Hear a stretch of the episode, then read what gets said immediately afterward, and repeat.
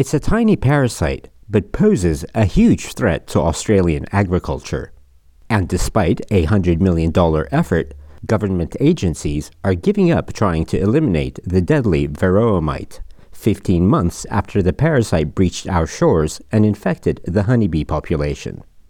To exterminate varroa mites, miticides are used, chemical agents specifically designed for this purpose. But beekeeper and former Department of Primary Industries expert Bruce White says they have had an unintended consequence, harming the very bees they aim to protect. Been yeah, devastating, you know, to to a lot of people who you know, are really passionate about their bees. Um, but know, initially that was probably the right thing to do. But as time went on, you know, as the more and more and more outbreaks, um, it become um, you know, less, they were less enthusiastic about destroying colonies. He says the call to give up on elimination should have come much sooner. My initial training would have said to me, okay, it's so widespread after a month, you know, we really need to seriously, you know, give all the facts to all the states and then make a decision. And I think a wise decision then may well have been, you know, to declare it endemic. Varroa mites are parasitic insects that reside on bees, feeding on their blood and impairing the bees' ability to fly and communicate, making them more susceptible to pesticides. Fewer bees means less pollination, which our farmers rely on to grow fruit and vegetables. Australia has one of the world's toughest biosecurity regimes to protect our unique environment, and was the last major honey producing country without varroa mites. Researchers like Mary Whitehouse from Macquarie University say now it's about trying to limit the spread and fight back.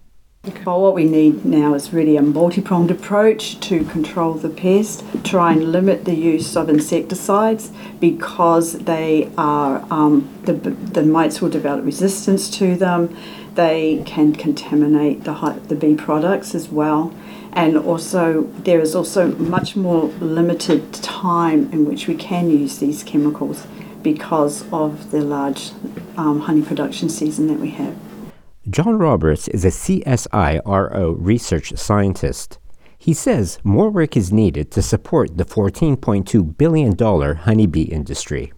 Honeybees are our most valuable agricultural pollinator there's lots of other honeybees and pollinators, um, bee species and pollinators out in the um, around the world that are contributing to pollination, but um, we don't have anything that's quite the same as managed honeybees to do the scale of pollination that we need for agriculture.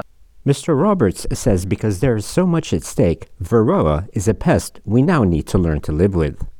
In Australia, this is going to be pretty disruptive having um, Varroa establish we know it's going to um, expect to have pretty big impacts on our um, feral bee population, where we get a lot of free pollination.